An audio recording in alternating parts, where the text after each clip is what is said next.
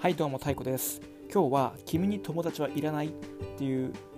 本を紹介したいと思います。この本で言っている大きな3つのポイントはまず良いチームについてそして大きなビジョンとストーリーについてそして最後は人のつながりが自分を規定するよっていう3つのポイントについてこの本では書かれています。まず1つ目良いチームについてです、えー、この本では、えー、良いチームのチームアプローチの方法について書かれています。そしてそのチームをアプロチームアプローチを行う、えー、メンバーをどうやって集めるかってことに関しても書いています。でこのメンバーをどう集めるかっていうのは、えー、に関してゲル、えー、ゲゼルシャフトっていうのとゲマインシャフトっていうことについて、え、話しています。これ何かっていうとゲマインシャフトっていうのは、えー、家族とかもともと同じ学校とかなんですか血縁とか自然発生的にもともと一緒にいる人たちっていうのを、えー、ゲマインシャフトって言っています。で良いチームのために集める人っていうのはそういう自然の、えー、メンバーではなくて目的のために集まった集団であるってことが重要だって話が書かれています。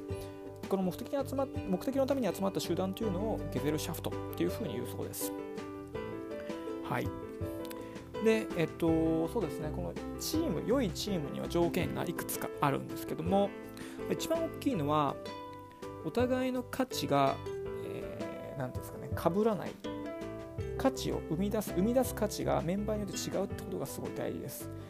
お互いが補完し合うような能力を持っているので、1人の失敗が全員の失敗になるような構造を持っている必要があります。ここでは、例えば、ビジネスフレームワークとか、ミーシーとかあると思うんですけどこういうのは、えー、それぞれの、えー、異なる価値を生み出す方々っていうのはメンバーっていうのは違うバックグラウンドを持っているはずなので違うバックグラウンドをの人たちの間での共通言語としては、え、フレームワークは共通言語として有効なんだけども、え、別にそれを直接使って難しい課題で解決するわけではないって話も、え、本の中で強く強調されてました。で、えっと、この良いチームを集めるためには大きなビジョンとストーリー2つ目のポイントですね。これが必要だって話もしています。で大きなビジョンやストーリーっていうのは何で大事かっていうとこれは人を引きつけるんですね。こう遠大なビジョンとかストーリーっていうのは人を引きつけます。小さな現実的なものっていうのはなかなか人が魅力的に思わないんですよ。なのですごくちょっと大きすぎるぐらいのビジョンをえー、発信するってことはすごい大事ですね。で、えっと、このビジョンっていうのはすごいある程度抽象的で遠いもんでもいいんですけどこのビジョンは変えないままで途中の目的地っていうのはどんどん変えていっていいっていう話をしています。例えば本の中で例に挙げられているのは、えー、メガベンチャー企業の DNA ですね。DNA っていうのは最初はオークションサイトから始まったんですけども、まあ、それあんまりうまくいかなかったのでどんどん事業を変えながらえー、遠いビジョンに対して進んでいく。ということを、えー、しているので、まあ、この本の中ではすごいいい例として挙げられていたりします。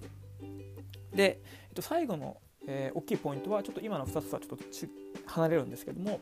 人のつながりが自分を規定しているんだよっていう話を、えー、しています。これどういうことかっていうとこれ今自分の周りにいる人たちどうして自分がそういう環境にいるのかっていうのは自分の意思決定の積み重ねの結果っていうことなんですよね。なので、えー、今自分が持っているネットワークっていうのは自分の人生の繁栄そのものなんですよ。でこのネットワークっていうのは単純に SNS でいいねを送り合うような人たちっていうのは、えー、つながりとしてしてはカウントしてないんですね。本当に共に何かを、えー、仕事をしたとか同じ目標に対して、えー、助け合ったとかそういう本物のつながりのことを言ってます。でこのネットワークすごい大事なんですけどどうやって作っていくかっていうと、えー、ギブギブギブギブギブアンドテイクってことを、えー、本では推奨しています。これどういうことかっていうと、えー、人の自分の成功っていうのは人のなんかネットワークの成功によって決まるんじゃないかっていうことを言っています。これはですねまず自分が、えー、相手から価値をもらう前にまずギブをするわけですもうすごいいろんな範囲でしてギブをする。そうするとギブのネットワークが自分を中心にすごく広く広がっていくんですけどもそのギブを与えた誰かが成功したら絶対返してくれます。そうするとそのギブで広げたネットワークがどんどん伝播して最終的には自分にすごく大きなテイクが返ってくるっていう話をしています。なのでそうですね。こうなんでしょう。ギブアンドテイクを1対1ですごい短い時間で考えるっていうのはナンセンスだってことですねはい。